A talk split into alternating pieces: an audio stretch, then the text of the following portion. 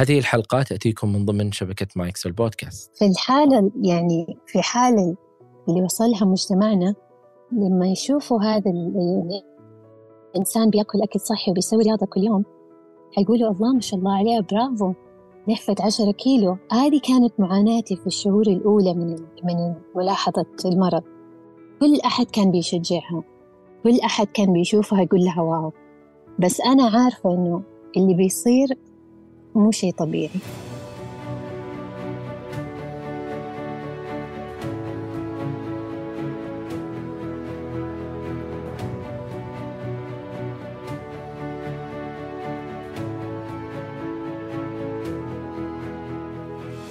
أهلا بكم يا أصدقاء. في هذه الحلقة تشاركني أم فرح آه، بداية ظهور أعراض آه، اضطراب فقدان الشيء العصابي على ابنتها.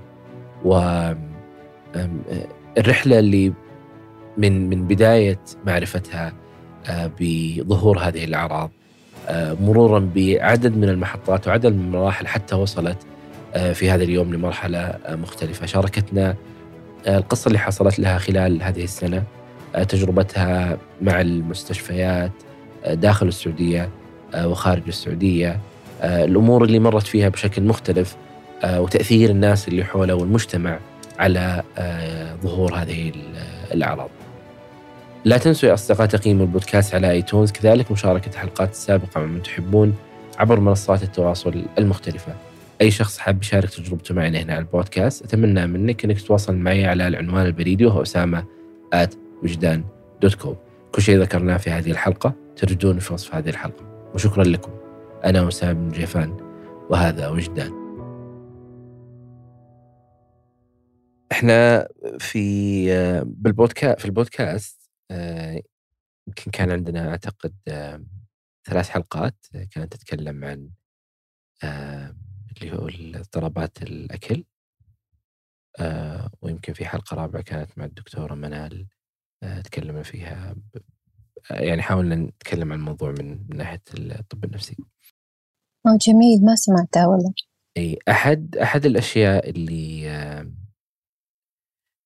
اللي تتكرر علي من الأشخاص بشكل عام إنه كيف إنه اضطرابات الأكل تبع الطب النفسي. آه، يعني هذا لا أتكلم الناس العام بشكل عام إنه يكون عندهم هذا ال ال الاستغراب آه، لما نتكلم عن موضوع الاضطرابات إنه كيف إنه مرتبط بالطب النفسي وهذه يعني آه، يعني تعطيك إنه كيف ال ال الأشياء اللي مرتبطة باضطرابات الأكل هي حاجة معقدة جدا ما هي ما, لها ما لها يعني مسار واحد إنك تقدر تمسك هذا الشيء وتبدأ فيه عشان تتعامل معه. بالنسبة لك إحنا آه، كلامنا بيكون عن آه، ابنتك متى أول مرة لاحظتي إنه عند ابنتك اضطراب الأكل؟ طيب آه شوف نحن يعني اضطرابات الأكل ليش نقول إن عليها جانب نفسي؟ لأنه أكلمك من خبرتي كطالبة علم نفس بالأول. يعني دائما أذكر أول محاضرة تكلمنا فيها عن الأنوركسيا. آه، علقت في راسي سنين المحاضرة لأنه كانت الإحصائيات فيها مرعبة. كانت طريقة التحليل حقت البروفيسورة اللي إيش اللي يصير داخل الدماغ ويوصلنا للأنوركسيا كمان مرعبة. هو مش مرض نفسي عادي هو مرض نفسي قاتل وعلاجه معقد جدا. ليش؟ لأنه الدماغ تركيبته تختلف. يعني بدل ما الدماغ يصير في حالة إنه أنت تحس بالجوع وتروح تاكل تتغير تماما الآلية حقت الدماغ. لما تشوف الأكل تحس إنه خطر. فهذه هي وجهة التعقيد في علاج كيف أنت تعيد برمجة الدماغ إنه يسوي الشيء الطبيعي اللي هو يسمع لمتطلبات جسمك. كيف أنا لاحظت؟ يمكن أنا لاحظت لأنه أنا كنت عارفة يعني بعد هذيك المحاضرة كنت في حالة صدمة يعني كنت لسه ما أصلا ما هي موجودة في الحياة بنتي. بس طلعت قريت كل بحث ممكن أقدر ألاقيه عن موضوع الأنوركسيا عشان أفهم إيش نوع هذا تصيب كل الناس من كل الأعمار. يعني تخيل شيء غير منطقي إنه يكون في إنسان عمره خمسين سنة بس بيجوع نفسه. يعني تحس إنه كل ما نكبر كل ما نعرف أكثر بس اضطرابات الأكل ما لها علاقة حقيقي بال بالعمر. ومعقدة بشكل صعب جدا إن الواحد يفهمه. ف لما لح... لما بنتي جاها بعد كانت 15 سنة من بعد ما تخرجت تقريبا آه على طول من أول ثلاثة شهور على طول شفت كل الأعراض. يعني كان عندها آه، وقت الأكل لازم تروح تستخبى وتاكل لوحدها. بدأت ألاحظ إنه في أكل مخبى في البيت في أماكن غريبة. فهذه من أكبر ال يعني العلامات الحمراء اللي تدلك على إنه في اضطراب أكل. لأنه أنت بتحط لها الأكل بس هي ما تبي تأكله فتخبيه مثلا تلاقي في درج الشرابات آه أكل. ف في هذا في بدايات المراحل. كل ما تتطور كل ما يصيروا أذكى فإنهم يخبوا طريقة عدم الأكل حقتهم. كم كان عمرها وقتي؟ كان عمرها 11 سنة. 11 سنة مرة عمر صغير على إنه آه، يجي اضطراب للأكل بس تحصل في كثير يعني حالات من الأطفال وخاصة الحين. في هذه السنتين الأخيرة بعد الكورونا آه، الإحصائيات ارتفعت 50% عن ما قبل الكورونا. في نقطة قالتها دكتورة منال مرغلاني كانت جدا يعني آه، حسيتها مرة مرة قوية وتفسر هذا الموضوع. قالت إنه الإنسان كل ما يفقد السيطرة على الأشياء حوالينه ويخاف يعني هذا من أكثر الأشياء اللي تهز الجهاز العصبي. فتلجأ لتهدئة الجهاز العصبي بأي طريقة ممكنة وأسهل طريقة هي إنك تسيطر على أكلك. هذا الشيء الوحيد اللي أنت قادر عليه. فبعد الكورونا كثير ناس ما كانوا عارفين إحنا إيش حيصير فينا. آه بكرة حنطلع من البيت ولا حيكون كورنتين الكثير أشياء خرجت عن السيطرة. فكانت الأسلوب الوحيد إن الواحد يحس إنه في سيطرة شوية على الأمور إنه ممكن انتبه على أكلي أتبع نظام غذائي معين. فهذه يعني حسيتها ممكن تكون تفسير يعني سهل وبسيط لليش اضطرابات الأكل آه بدأت تنتشر. أه قبل هذيك المحاضرة اللي أخذتيها بالجامعة هل كنت تعرفين شيء اسمه اضطراب أكل؟ آه كنت أعرف إنه الأميرة ديانا كان عندها بوليميا بس ما كنت أعرف أي شيء عن الأنوركسيا. فالأنوركسيا ما تأكل أبدا. يعني إيه، البوليميا يأكلوا وبعدين يطلعوا الأكل يستفرغوا الأنوركسيا ما تأكل أبدا. لحد ما يصير يعني الجهاز العصبي لما يشوف أكل يعتبره خطر.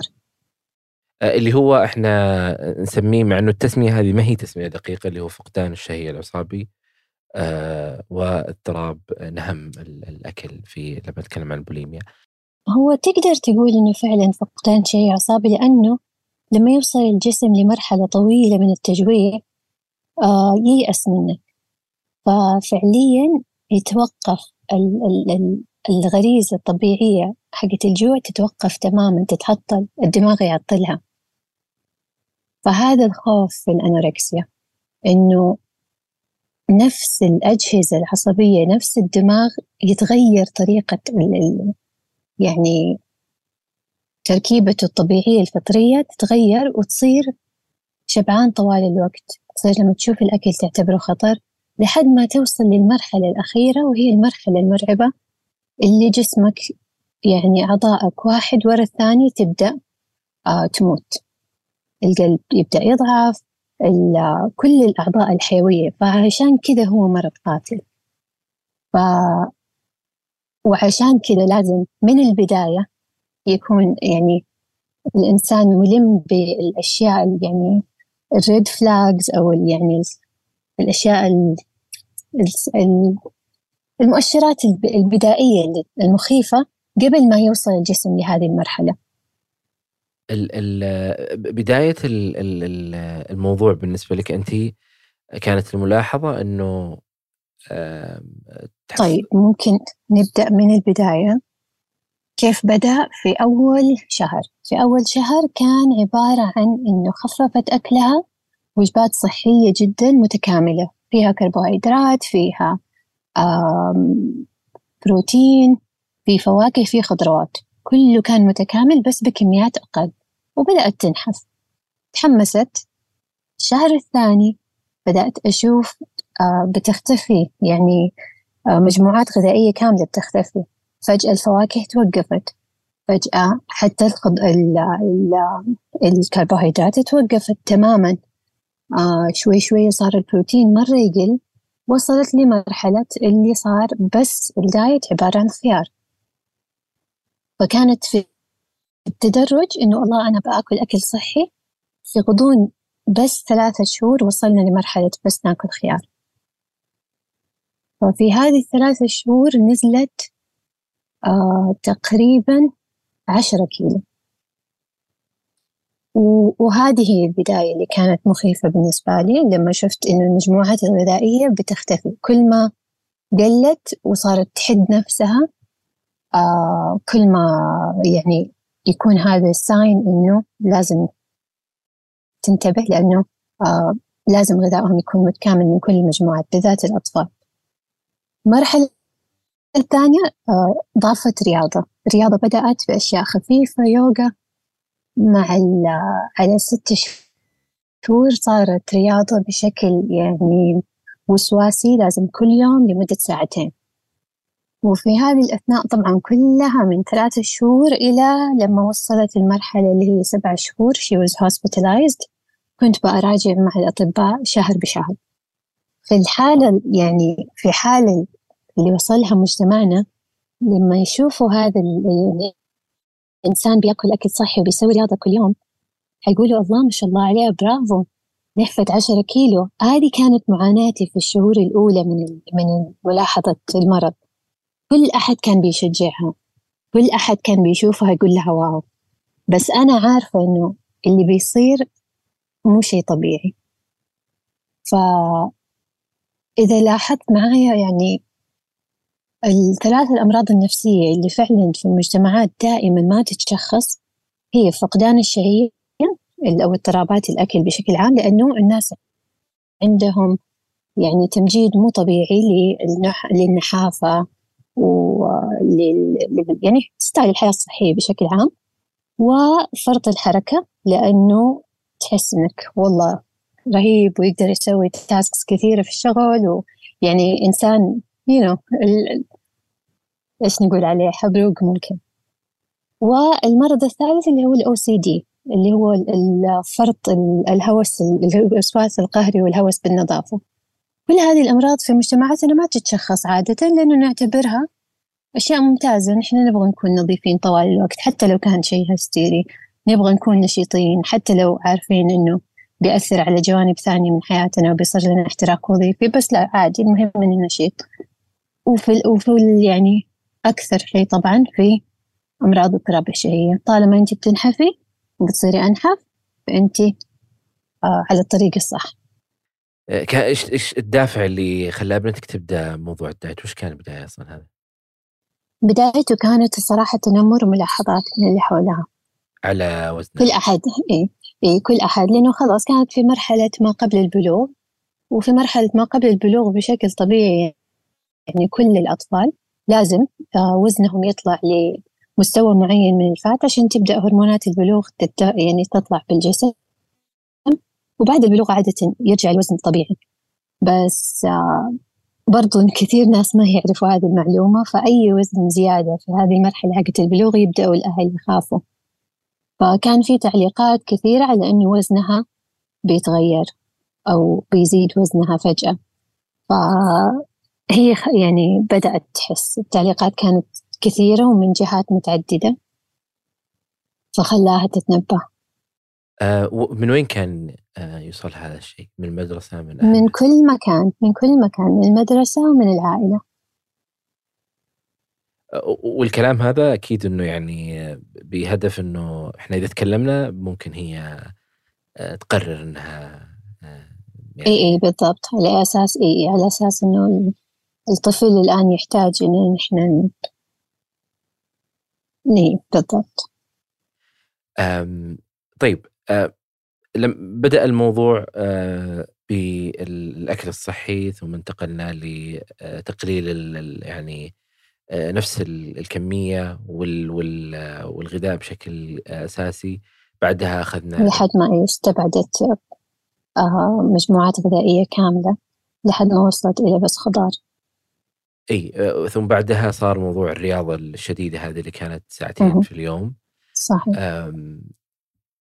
بعد هذه الفترة متى كانت أول آه، مرة آه، يعني زرتي فيها العيادة معها؟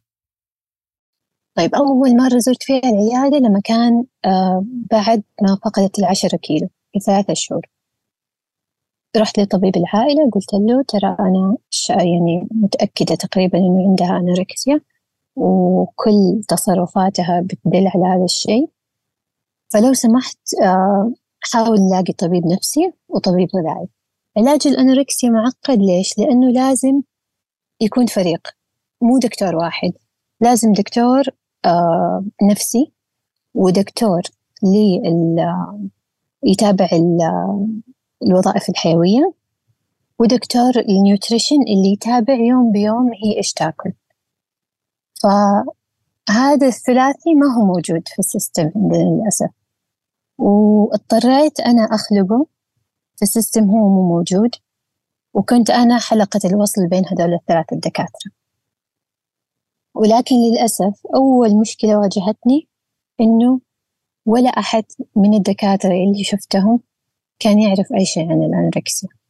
غير إنها مرض قاتل ونحن ما نعرف كيف نتعامل معه. فأول دكتور حاول يساعدني قدر المستطاع بس كل مرة كنت أزور الدكاترة كانت تسوء حالتها زيادة. أو الدكتور قال لي إنه ليش ما تخبي لها آه كالوريات في الأكل؟ وفي هذا المسحوق المعين كان بيدي شوي خبيه في أكلها. قال هذا الكلام قدامها وهي جالسة. فما أمزح يعني هذا الشيء طبيعي. كل الناس اللي عندهم أنوركسيا عندهم هوس إنه أنت بتخبي لهم أشياء في أكلهم. فبدون يعني نقاش مو المفروض نتكلم قدامهم.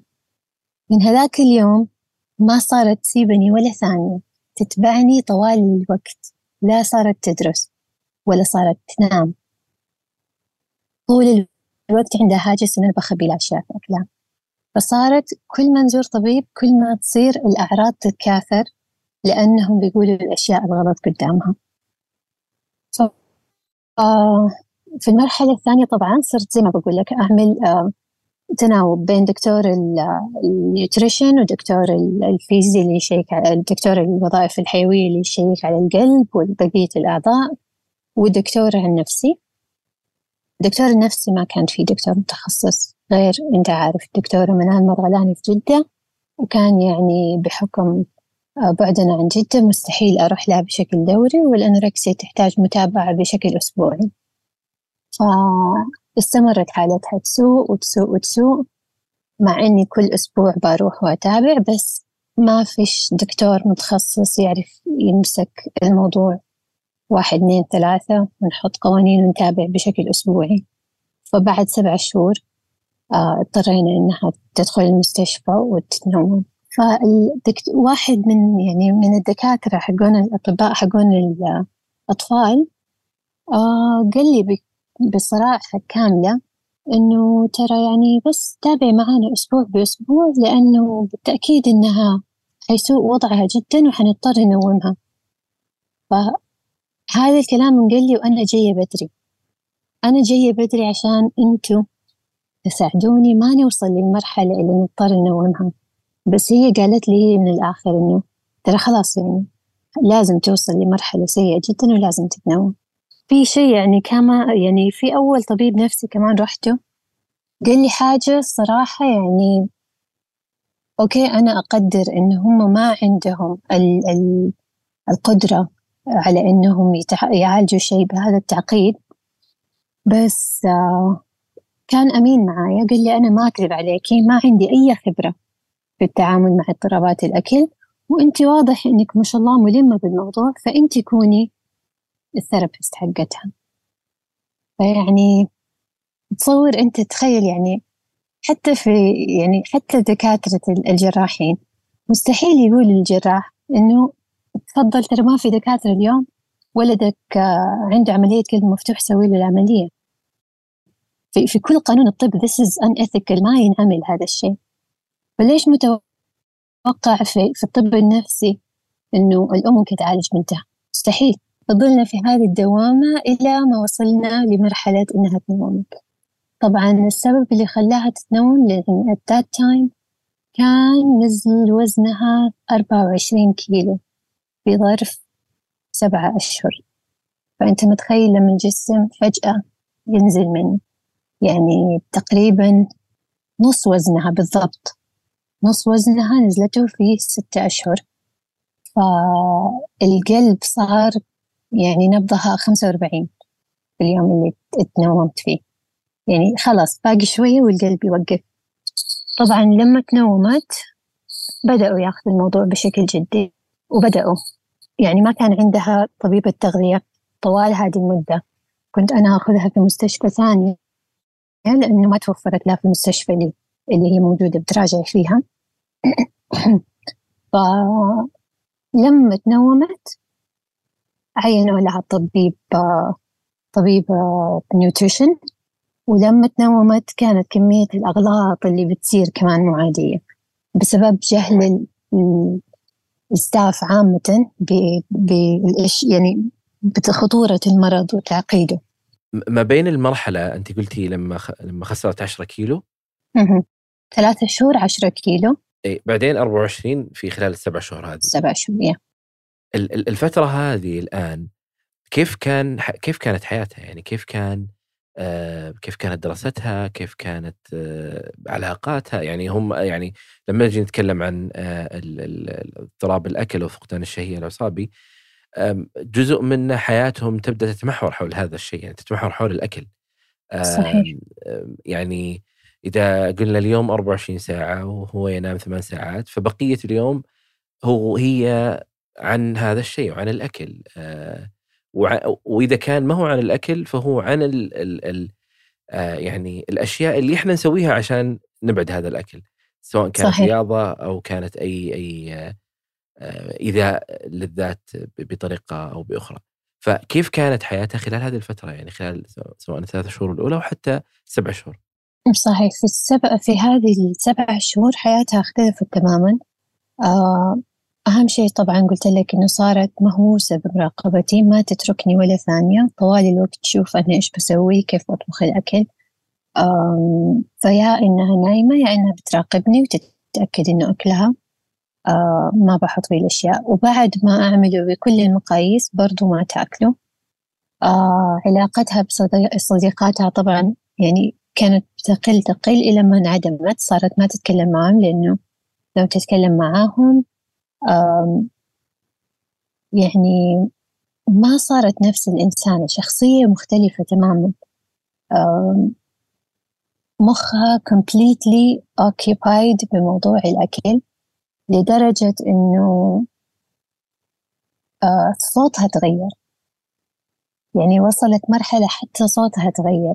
يعني يا إنه هي بتتفرج على أشياء أكل طوال الوقت بتتفرج على فيديوهات أكل وفيديوهات طبخ كأنها بتشبع عن طريق ال ال يعني مشاهدة هذه الأشياء.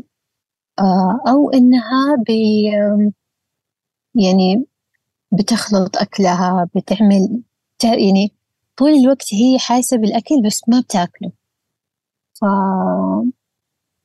المرحلة سبع شهور فعلا ما كان في عندها علاقة بصديقاتها وقفت تطلع وقفت تخرج لأنه خروج يعني ناكل الخروج يعني آه نعمل تواصل طبيعي ونتحكى وهي فعلا آه عقلها كان مو قادر آه يستوعب أي شيء حتى الدراسة ما كانت تدرس.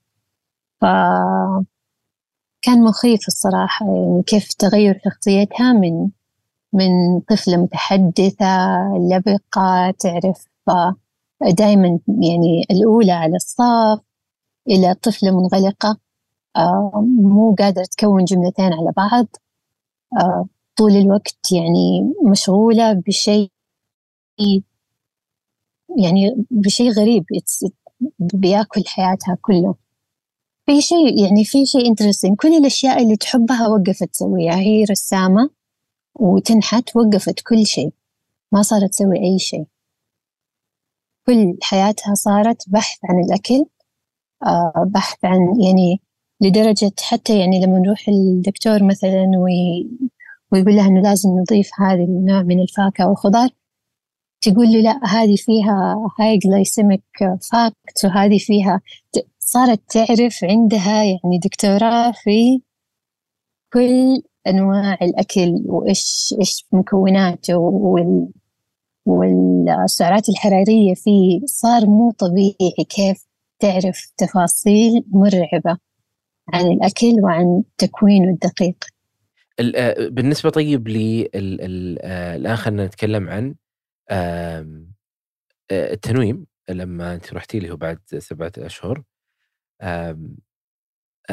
إيش اللي صار؟ ما قبل التنويم بفترة بسيطة يعني أتكلم عن الأعراض الجسدية اللي ظهرت عليها وإيش اللي صار وقت التنويم؟ طيب إيش اللي صار قبل التنويم؟ آه هو بصراحة يعني أنا خلاص يعني كنت عارفة وصل وصلنا لمرحلة إنه صارت ما تأكل ولا شيء فأنا عارفة إنه حيصير عاجلا أم آجلا فكنت كل أسبوع أروح المستشفى أسبوعيا أوزنها يقيسوا نبضات قلبها آه ويتأكدوا إنه كل شيء سليم ففي هذاك الأسبوع كان نبضها وصل إلى خمسة وأربعين. فخمسة وأربعين يعني خلاص لازم تتنوم حتى وأنت نايم ما يوصل في حالة الاسترخاء التام ما يوصل القلب لخمسة وأربعين فما بالك بطفل. فهذاك اليوم خلاص يعني قرر الدكتور إنه لازم ما ترجع وتتنوم ففي بعد التنويم آه، بدأت معاناة ثانية. مع مع الأطباء في قسم التنويم طبعا حالات الأنوركسيا آه، المفروض المشرف عليها يكون آه، طبيب نفسي مختص بالأنوركسيا وما يدخل عليها أي أحد. يعني أي شيء ممكن تقوله زي ما قلت لك هذاك الدكتور لما قال لي قبلها في الأكل قدامها صار عندها هوس وما تنام تراقبني طوال الوقت. فأي شيء تقوله قدام مريض الأنوركسيا حيتحول إلى كابوس يعني ممكن يسوي ياخذ الحالة عشر خطوات ورا. ففي مستشفيات برا السعودية في أمريكا وفي كندا دائما آه، مرضى اضطراب الأكل يحطوا لوحة على الباب إنه nobody talks to this patient but the psychiatrist. يعني ما في ولا أحد يتكلم مع هذا المريض غير الطبيب النفسي لكن للأسف هذا الشيء ما كان موجود عندنا. فأنا من يوم ما دخلت المستشفى إلى آخر يوم طلعت منها كنت بأحميها من الأشياء الغلط اللي بتنقل لها وهي نايمة في الغرفة. يعني أبسط مثال في ممرضة دخلت عليها مو عشان هي إنسانة سيئة لا لأنه هي فعلا ما تعرف حجم ال ال الأشياء اللي بتقولها وتأثيرها. قالت لها ليش بيقولوا إنك نحيف؟ فأنا نفسي أكون زيك. فيعني شيء زي هذا ممكن ياخذنا سنتين ثلاثة قدام علاج غلطة صغيرة زي هذه. فكانت طوال الوقت وأنا بحرس باب غرفتها وأتأكد من كل أحد بيدخل وإنه ما حيكلمها ولا حيقول لها شيء غلط. فكانت يعني طبعا غير معاناة إنه ترى يعني ما أخليها تحط feeding tube. ال feeding tube يعني تجربة مرة قاسية بالنسبة للكبار. فتخيل طفل كمان يحطوا له feeding tube يعني كنت أبغاها ت... يعني بما إني جبتها بدري تتعالج واكتشفنا من بدري أبغاها ترجع تتعالج بالطريقة الطبيعية إنه هي تاكل بنفسها ما أبغى أغصب عليها شيء ممكن يخليني أعالجها كمان سنتين قدام. فالأنوركسيا يعني مدة علاجها هذه مشكلتها إنه تاخذ بين سنتين إلى سبع سنوات. مو من الأمراض النفسية اللي تتعالج في يوم وليلة. معقدة جدا يعني عشان نغير تركيبة الدماغ ونخلي الإنسان يأكل براحته بدون خوف وقلق على الأقل سنتين إلى سبع سنوات. فما كان ودي إنه يصير أي شيء بشكل سريع خاصة إنه نحن جينا في مرحلة تعتبر يعني بدري. فيا في تفاصيل صراحة ما ما أحس إني ودي أقولها لأنه يعني كانت مرة تعيسة. الدكاترة والأشياء اللي سووها آه ما ودك تقولينها عشانك ولا عشان الدكاترة؟ ما ودي أقولها عشانهم بصراحة لأنه يعني ما أدري أحس مستحيل إنسان درس كل هذه المر... السنين وفي الأخير يعمل غلطة زي هذه.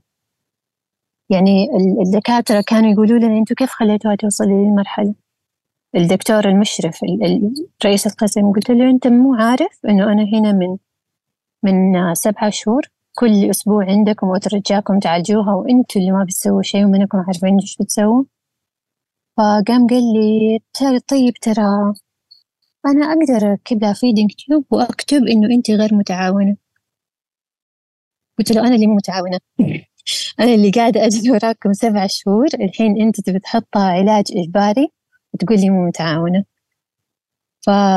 فكان حظي وقتها إنه أخيرا يعني قبل ما تتنوم بيوم لقيت المصحة اللي تتعالج فيها في لندن.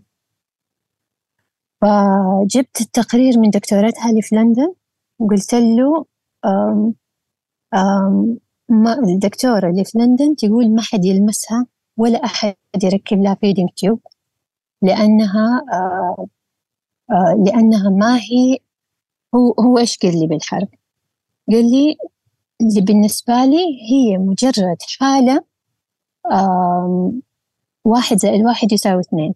عندها نقص تغذية أركب لها آم آم تيوب بس قلت له لا هي ما هي حالة سهلة واحد زائد واحد. هي حالة نفسية معقدة وما هي حالة فيزيائية. فما مستحيل أنت غير مؤهل إنك تلمسها. فهذا الشيء اللي ضايقه. فبعدها لما قلت له إن دكتورتها في لندن تقول ما حد يلمسها اللي هو تراجع وقال أوكي خلاص إذا أنتوا على مسؤوليتكم. وبما إنه هي عندها أحد بيعالجها في لندن فخلاص يعني. المهم إحنا نخليها هنا تستقر آه، ويرجع نبضات قلبها طبيعية وبعدين خلاص يعني أنتوا كملوا علاجكم بالطريقة اللي تشوفوها مناسبة. بس ما كان في ولا أحد حتى رئيس القسم عنده خبرة باضطرابات الطعام. وكلهم كان عذرهم إنه الحالات جدا قليلة ما يجينا غير حالة واحدة كل أربعة أشهر. طب حتى لو في حالة واحدة كل أربعة أشهر يعني مو معقول الناس يتخبطوا بهذه الدرجة لحد ما يوصلوا للعلاج الصح.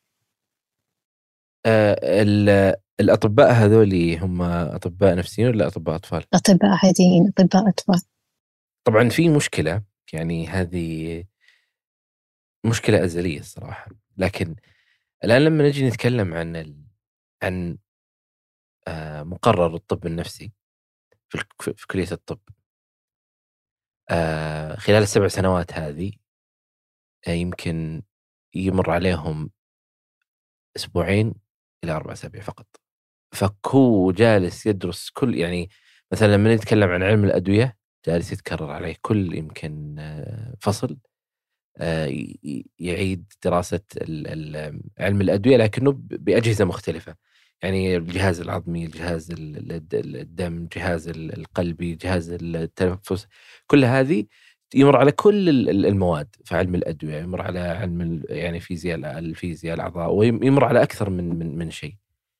لكن لما نجي للجانب النفسي فهو يعني غائب تماما في تدريس في الكليات أو أو قشور أو يعني ياخذه بشكل عام إي وإذا أخذوا الكورس أو إذا أخذوا الكورس هذا اللي هو الطب النفسي فهو يؤخذ بشكل يعني آه يعني كأنه هم مجبرين على إنهم يضيفونه في في في الخطة فخلاص يعني آه نعطيهم الشيء البسيط اللي كان موجود فيه.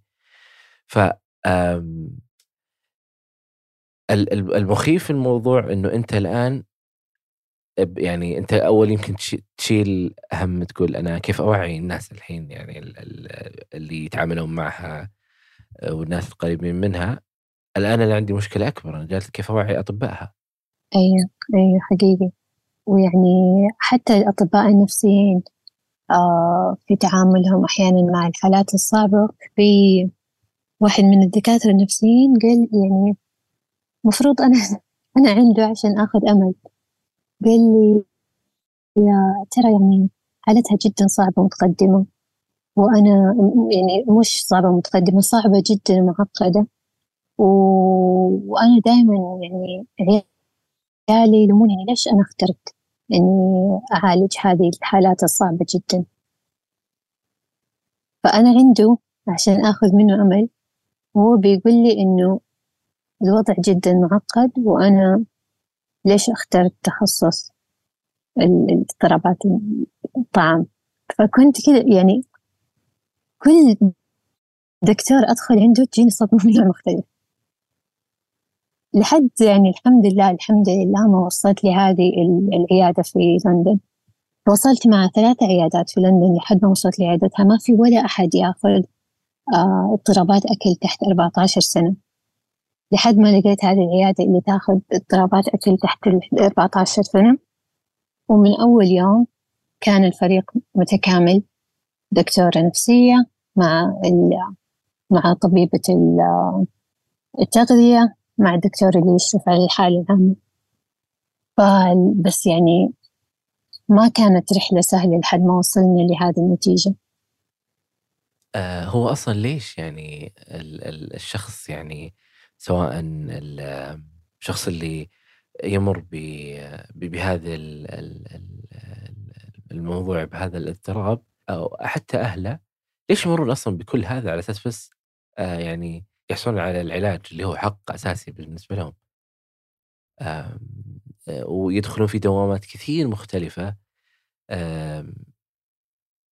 يعني أساسها هو عدم فهم وعدم وعي من من أطباء من من ناس المفترض إنهم يكونون عندهم المعرفة الكافية كأطباء.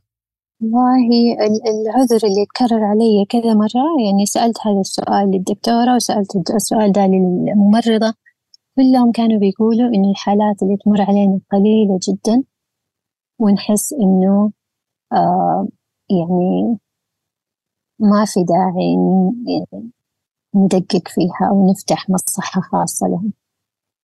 مع يعني مع إنه أنا أشك في هذا الأمر لأنه الأنوركسيا ممكن آه تتخفى تحت أمراض عضوية ثانية. يعني ممكن يجي الإنسان إنه آه والله نبض قلبه ضعيف بس بما إنه الأهل مو عارفين إنه هو عنده مشكلة في الأكل أو ما هم مراقبين فالطبيب يتعامل معها لأنه مشكلة عادي عضوية ويمشي.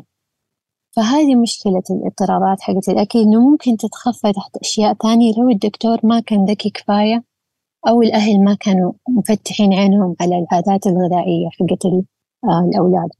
يا وإذا كان التواصل ما هو موجود بين الأهل والبنت يعني يعني هذا من أكثر آه، سمات اضطراب الأكل إنه يصير الشخص مرة عايش في قوقعة وسري وما يشارك شيء. فلو الأهل ما هم قريبين كفاية وما هم آه على تواصل تام حيكون سهل إنك تخفي شيء زي كذا. بس آه بس يعني ما أعرف والله الصراحة إيش يعني هل تعقيد العلاج مبرر كافي؟ إنه ما في أحد بيختار؟ بس أنا ما أتخيل إنه مثلا آه بلد كامل يكون ما في مرضى السكر والجهات المعنية ما حتستنفر عشان تجيب أطباء يعالجوا مرضى السكر.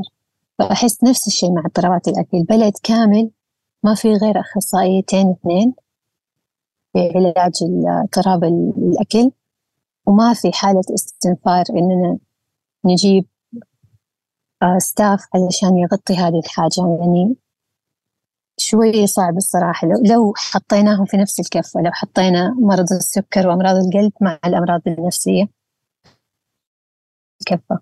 مستحيل. ما حد يعني حي... حيستنفر ويجيب أطباء عشان علاج القلب و...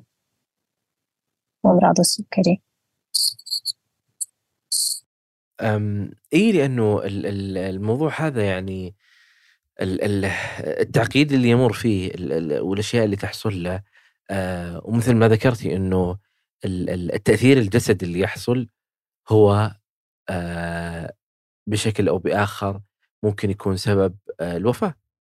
فإحنا ما نتكلم عن يعني اضطراب إنه تجلس مع الشخص وتمر بأشياء مختلفة وبعدد من الجلسات وبعدد من مثلا المراجعات على أساس إنه أنت تغير كثير من المفاهيم، تغير كثير من العادات، تغير كثير تفهم المشكلة بشكل مختلف ويكون عندك يعني الابروتش للحالة هذه يكون مختلف. لا الموضوع هو خطر وفاة الشخص اللي قدامك. اي بالضبط. آه، غياب هذه التغذية وتأثيره على يعني يبدأ الجسم يتغذى على نفسه بشكل أو بآخر ويبدأ يفقد كثير من الأشياء اللي موجودة فيه ويصل لأنه يكون ضعف في عضلة القلب وضعف عضله القلب يؤدي إلى الوفاة. وخاصة انت الآن يعني وصعوبة الموضوع عند الأطفال آه، ومشكلته الأكبر إنه الطفل هو في مرحلة مرحلة النمو هذه اللي متطلبات الجسم كثيرة جدا آه، من ناحية تغذيه من ناحية يعني آه، كثير من الأشياء لأنه هو في مرحلة النمو هذه فإنه في مرحلة النمو هذه والتغيرات الجسدية اللي يمر فيها والتغيرات الكثيرة اللي تحصل له وحاجته لكثير من اللي يمكن القيم الغذائية على أساس إنه يكون آه، نمو بشكل طبيعي هو الآن جالس يمر بهذه التجربة اللي هي ما هي سهلة ابدا على الشخص البالغ وما بالك على الطفل. بالضبط. ويعني أخلي تجربة الأطباء لحال. في تجربة الراحة للسوبر ماركت والمطاعم كمان. هذه عالم ثاني. يعني كمية المعلومات اللي محطوطة في المنيوهات مثلا. كل وصفة محطوط جنبها الكالوريات. هي أصلا وصلت لمرحلة من العلم إنها تقدر تحسب الكالوريات بدون أي مرجع. حافظته الجدول مطبوع في مخها. ففجأة في يعني فيض معلومات كامل. يعني لو إنسان على افتراض إنه قلنا إن الكالوريات الحين محطوطة عشان نسيطر على السمنة المنتشرة. الإنسان لما ما يكون قرر إنه ينحف إن شاء الله لو كتبت له إنه في أربعة آلاف كالوري هياخده عادي. بس العكس هذه الشريحة من المجتمع اللي هم بيجوعوا نفسهم بيموتوا من الجوع. لو شافوا مية كالوري ما حياكلوا.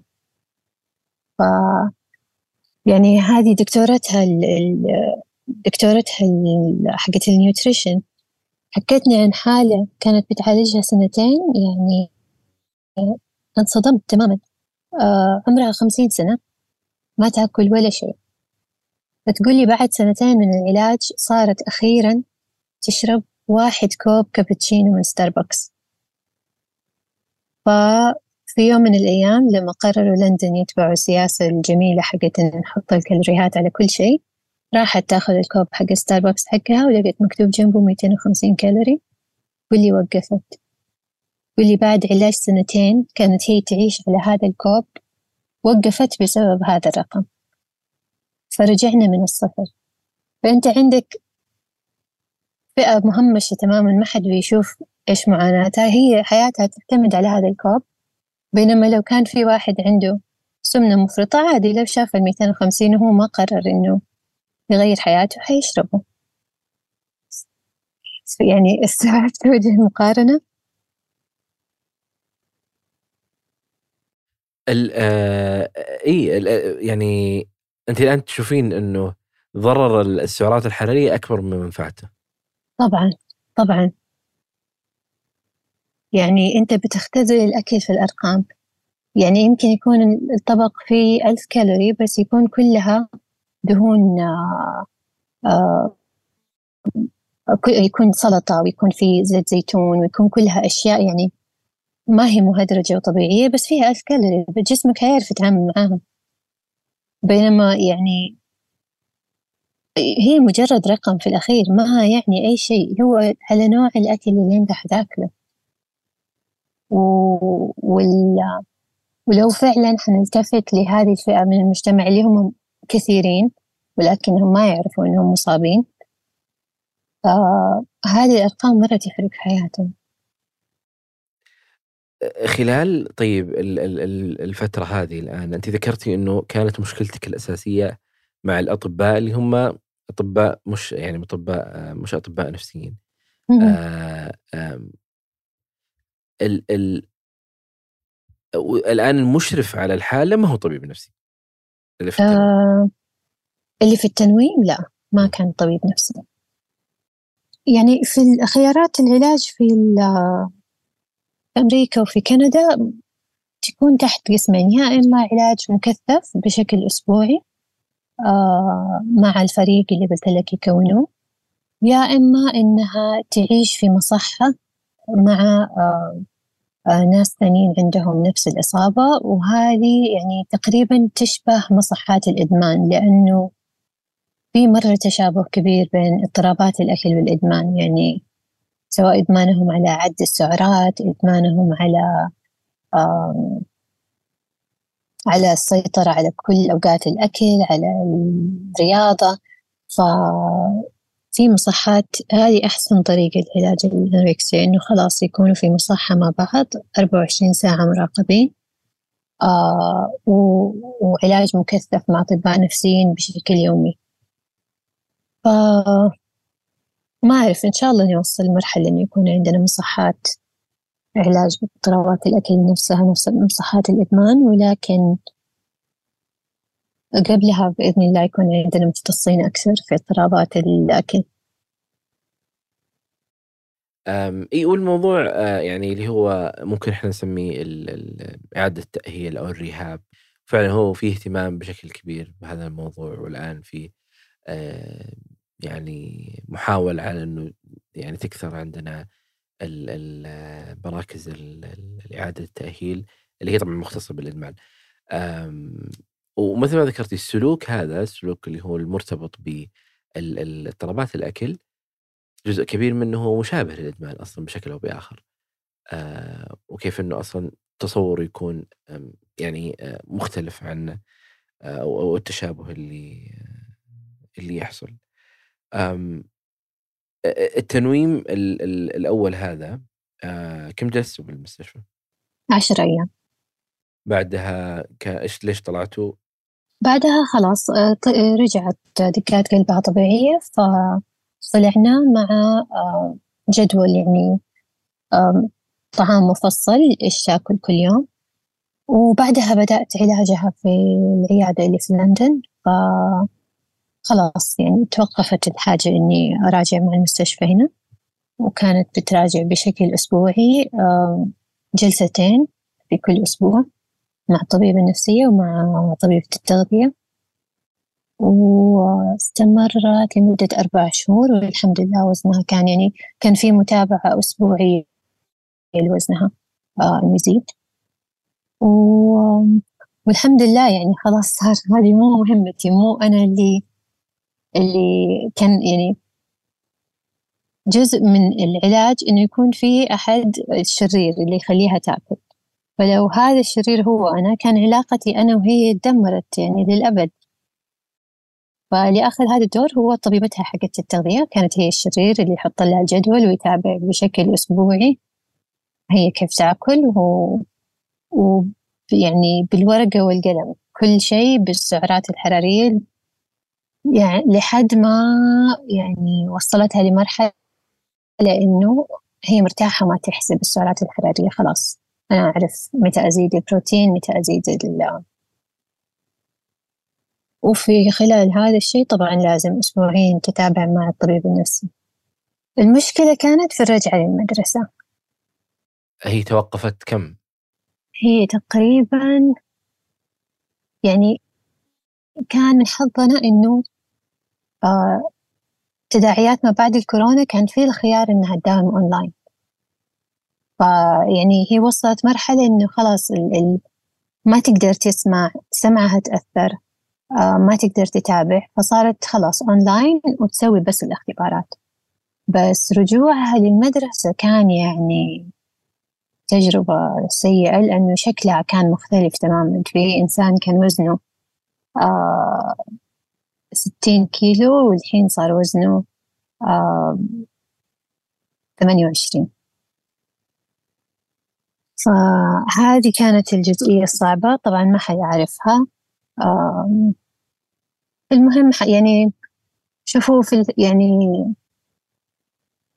لو المعلمات كانوا على دراية أكبر بال يعني شرحت لهم حاولت أشرح لهم قد ما أقدر وحاولت إنه آه، ترجع ويحتفلوا فيها ويشرحوا لصحباتها. بس للأسف ما ما كان بالطريقة الصحيحة فكثير من أصدقائها لما رجعت قالوا لها شكلك كان أحلى وأنت سمينة فالحين تغير التنمر. أول كان أنت سمينة أنحفي الحين أنت نحيفة أسمني. السايكل هذه ما وقفت لحد ما نقلتها في مكان جديد ما في أحد يعرفها فيه عشان تعرف تبدأ ب آه يعني وهي مرتاحة نفسيا إنه خلاص ما حد حيقارن ما في صورة نقارن فيها. بالنسبة لي ال... أنت قلتي آه، العيادة اللي كانت بلندن هل أنتوا انتقلتوا هناك؟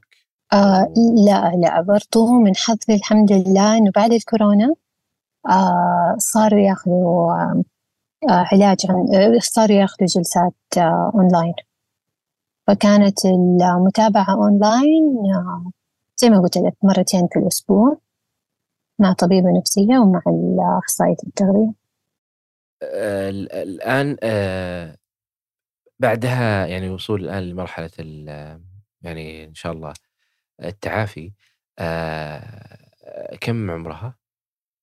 آه لسه آه هي ب... لسه 12 سنة في سنة يعني لسه سنة واحدة مرت من بداية الموضوع. اي الآن بالنسبة للتحسن اللي أنت شفتيه طبعا لما صارت عندك اللي هو العيادة برا إيش الأشياء اللي مريتي عليها وساعدتك بشكل كبير بالإضافة طبعا إلى موضوع العلاج والجلسات أن الموضوع يكون التحسن فيه أفضل وأسرع يمكن؟ هو أهم يعني أكثر شيء الصراحة ساعدني إني آه، قلت لك تغيرت شخصيتها تماما حتى صوتها تغير فما صارت تشبه بنتي اللي أنا متعودة عليها. فكان هو نوعا من العلاج لي ولها في جلساتنا مع الطبيب النفسية حقتها. آه قالت لي إنه أفصليهم عن بعض. بنتك هذه مو هي بنتك اللي آه بالدماغ الأنوركسيا. لما ما تأكل لما تصرخ لما تتصرف تصرفات غريبة كلها هي مو مو مو يعني في زي الروبوت فوق راسها هو اللي بيتحكم فيها. فأنت حاولي تستوعبي هذا الشيء. دائما إنه ترى في هذا الروبوت وحاولي تفهميها هي إنه في هذا الروبوت فوق راسها إنه بيتحكم فيها ولازم تحارب. فهذه كانت الصراحة أول نقطة ريحتني إنه تمام فصلت بنتي عن المرض. المرض هو شيء ثالث بيتحكم فيها وهي ما عندها أي سيطرة عليه. كأنه يعني قالت لها كأنه هذا الشيطان وإحنا بنحاربه. ف... ف يعني حتى مثلا لما في الخطوات الأولى لما تأكل لازم ما نمدح. يعني كل ما لما تمدح تبدأ هي تخاف إنه أوكي بيمدحوني معناته أكلت كثير إذا خليني أقلل. فكذا كان في حالة غريبة في البداية إنه نحن بنتعامل مع وحش كذا غير مرئي ولازم آه، نحاربه كلنا وإذا قدرنا نفوز عليه برضو ما نفرح لازم كذا نكون في حالة من التوازن إنه لحد ما يخف السلطة حقت هذا الوحش اللي بنحاول نحاربه. والحمد لله يعني أول ما وزنها رجع طبيعي يعني لحد يعني الحد اللي هو صارت الحمد لله دقات قلبها منتظمة صارت آه، لون بشرتها رجع لها بدأت يعني تعرف مرحلة العظام هذيك اللي يعني حتى لما تنام يصير جسمها يعورها بدأت شوية يكون في لحم على جسمها صوتها على طول رجع شخصيتها على طول رجعت يعني مو بس أنا حتى الناس اللي حولنا لاحظوا فتحس إنه فعلا هذا الشيطان اختفى وهي رجعت. حقيقي كان مو شيء طبيعي. لما بدأت أدور في في مرضى الأنوركسيا اللي أطفال كل الأمهات كانوا بيقولوا لي نقطة إنه أول ما ولدي رجع للوزن الطبيعي أو بنتي رجعت للوزن الطبيعي في يوم وليلة صحيوا بشخصيتهم القديمة. كأنه كان زومبي ورجع تحول فهو فعلا كأنه كذا في نور في الدماغ انطفى ورجع ولع أم ال ال الآن في اللحظة هذه في لحظة تسجيلنا للحلقة كيف وضعها؟ آه الحمد لله هي ترتب أكلها بدون مساعدة من من الدكتورة التغذية آه هي كمان تعرف وزنها لو لو بدأ ينزل أو بدأ يطلع صارت يعني تراقب نفسها. الهواجس والخوف من الوزن لسه يرجع لها ولكن ما يعني ما صار هو المتحكم الرئيسي فيها. يرجع لها وترجع يعني تنسي نفسها تتكلم مع صديقاتها تطلع بس لازم يكون الطلوع حوالين أوقات أكلها ما يتعارض مع أوقات أكلها. ولكن يعني لسان في أول المشوار يعني لسه يدوب مرت سبع شهور. آه آه أقل يمكن ستة شهور من بداية العلاج. فيعني لسه نحن في أول الطريق يعني يبغى لها سنة تقريبا حتى ترجع طبيعية كاملة. لسه تأكل لوحدها. آه لسه تاكل أكلات معينة ولكن تاكل من كل المجموعات الغذائية الحمد لله. لسه تسوي رياضة لكن الحمد لله آه مو كل يوم بس ثلاث مرات في الأسبوع. ف آه يعني في تطور كبير مستحيل نقطع كل شيء كل الأشياء اللي يعني كانت تسويها بشكل هستيري يوميا ونرجع في يوم وليلة زي ما كنا. لسه أكيد الرياضة موجودة لسه الأكل قليل ولكن الحمد لله يعني يكفي إنه يعطيها طاقة طبعا مقارنة بأصدقائها يعني ما في مقارنة كلهم أطول منها كلهم بلغوا هي لسه ولكنها في يعني لسه في الرينج السليم لعمرها لو في أحد من الناس يعني من الأطباء اللي هم أطباء غير نفسيين يسمعون هذه الحلقة وش ممكن تقولي لهم؟ هو أبدا هو مو عيب إنه أنت ما تعرف أو ما عندك علم بشيء بس عيب إنك ما تعرف تحولني على أحد ممكن يساعدني ويحطني في أول الطريق. يعني أوكي أنا م... أنت مو طبيب آه، اضطرابات أكل لكن على الأقل يكون عندك علم بالعيادات حوالين العالم اللي ممكن يقدموا هذه المساعدة. حطني على أول الخط. بس لا تقول لي إنه هذا شيء صعب جدا علاجه وأنا دائما عيالي يلوموني إني أنا اخترت هذا المجال. آه لا تقول لي إنه الأنوركسيا هي مجرد مرحلة وتنتهي. لا تعطيني يعني كلام فارغ إذا أنت مو عارف بس حولني على أحد عارف هذه يعني كانت حتحل لي مشاكل مرة كثير. يعني هذا أضعف الإيمان لأنه أنت ما تعرف هذا التخصص ولكن عندك علاقاتك عندك آه، ملم بعيادات النفسية حوالين العالم على الأقل حولني حطني على طرف الطريق. لا تقول لي إنه علاجها صعب علاجها مستحيل. ما عندنا أحد في السعودية ممكن يساعدك لحد ما توصل لمرحلة إنه عضلة القلب توقف. يعني أنت متخيل لو في أم ما تعرف ولا شيء عن هذا عن هذا المرض؟ وقاعدة تجري بطفلها من دكتور لدكتور ولا أحد قادر يحط إيده على المرض. يعني أنا رحت بالتشخيص رحت ب آه كل شيء وبرضه ما حد يقدر يحطني على أول الخط. ما يعني ما أقدر أتخيل عدد حالات الوفاة اللي توفوا الأطفال هو ما يعرف وش السبب ويكون السبب واضح زي إنه اضطراب في الأكل. إيه يعني إذا أنت برغم معرفتك السابقة عن هذا الموضوع ملاحظتك المبكرة لهذا الموضوع مع بنتك وتفاصيل كثير كانت بالنسبة لك إضافة ويمكن آه، ميزة ما كانت موجودة عند آه، كثير من الناس ومع هذا مريتي بهذه التجربة اللي ما هي سهلة. فما بالك بالأشخاص اللي ما عندهم أي معرفة تجاه هذا الموضوع أصلا؟ كيف كيف كيف بت كيف بتكون يعني بتكون حياتهم؟ اي حتكون مأساة. حيصحوا يوم حيلاقوا القلب وقف ما يعرفوا ليش بالنسبة لك إيش ال ال الحلم اللي تتمنين إنه يصير عندنا؟ هذا الموضوع؟ أول شيء يعني الحلم هو إن المجتمع يصير مثالي وكل مين يشيل هم وزنه اللي هو شايله. وما حد يعلق على وزن أي أحد حوله. لأنه يعني أنت بتعلق على وزن وأنت مو عارف إيش خلفيات هذا الوزن. يمكن إنسان عنده مشاكل في الغدة الدرقية يمكن إنسان بياخذ أدوية مضادة للاكتئاب ووزنه زايد. فأنت داير تقول للناس انحفوا أو ومو فاهم إيش اللي بيمروا فيه أصلا. فيعني لو كل أحد وقف تعليقات على الوزن تصير حياتنا مرة أسهل.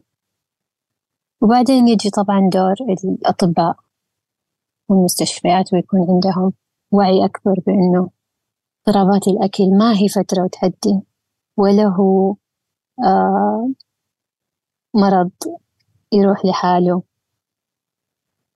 وغير آه غير مهم التعامل معه ولا هو مرض نادر. هو مرض منتشر بالذات في الجيل الجديد آه اللي طوال الوقت exposed لل social media وال التوقعات الخيالية من الجسم, الجسم المثالي. وثالث شيء طبعا إنه يكون يعني في مصحة آه، نفسية خاصة باضطرابات الأكل ومليانة دكاترة ممكن يساعدونا في هذا الشيء. فإن شاء الله بإذن الله نوصل لها في يوم من الأيام.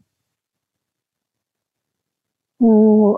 والتأكيد يعني ودي إنه حتى لو الآن ما في مصحة تساعدنا آه نخلق مجموعة دعم آه الأمهات أو الآباء أو حتى الناس اللي بيمروا بالتجربة نفسهم آه، المراهقين أو أطفال نتواصل مع بعض. بس عشان نعرف إنه إحنا مو لحالنا ونحن كثيرين ونحن ممكن يعني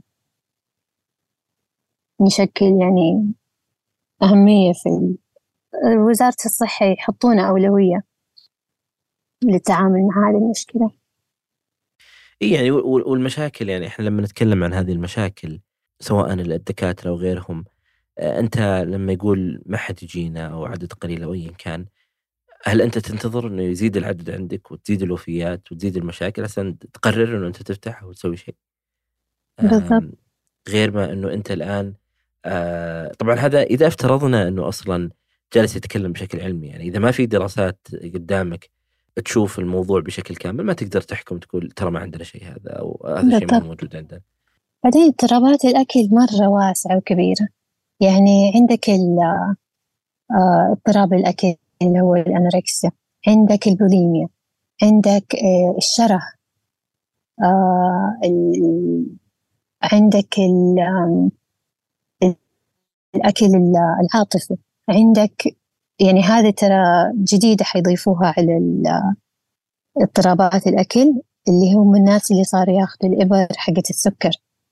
هذه حتنضاف إلى جدول اضطرابات الأكل لأن وهذول يعني خذ لك فرة في البلد ودور على الإبر حقة السكر ما حتلاقيها موجودة. في كل العالم انتشرت بين المشاهير انتشرت بين الناس عامة الناس عشان ينحفوا وزنهم. حتى بعض الأطباء يستخدموها فهذه كمان يعني ما هو شيء طب ما هي علاقة طبيعية مع الأكل فما تقدر نقول إنه ما هي موجودة بكثرة. لو وسعنا المجال لكل أنواع اضطرابات الأكل نحن عندنا كل الأنواع موجودة. إيه يعني و... و... لو الموضوع آه، واضح بالنسبة لنا أو سهول سهل إن يعني نشوفه قدامنا وش الحل ما راح يكون بالصعوبة اللي إحنا نتخيلها لكن الموضوع معقد جدا على إنك أول شيء تكتشفه على إنك تعرف وش أسبابه على إنك تشوف إيش الخيارات اللي موجودة قدام الشخص حتى إنه يوصل لمرحلة ممتازة من التحكم بالموضوع وحتى من آه، التعافي آه، والنظر جزئي. مستحيل إيه مستحيل يكون التعافي كامل. اي بالضبط. الله يعطيك العافية. الله يعافيك. شكرا لك وشكرا لوقتك. العفو والله شكرا لاستماعك وإن شاء الله يعني آه عن طريق البودكاست أقدر أتواصل مع ناس أكثر. ممكن يكونوا ما أتمنى إنه في أحد يكون بيحارب هذا الشيء بس يعني آه آه بحط إيميلي في الحلقة ويقدروا يتواصلوا معايا وإن شاء الله أقدر أفيدهم. بحط الإيميل حق العيادة في لندن وإن شاء الله بإذن الله يعني نساعد أكبر عدد ممكن من الناس إنهم يواجهوا هذا المرض. في شيء حاب تقولينه قبل ما نخلص؟ لا يعطيك ألف عافية. شكرا. شكرا لك. العفو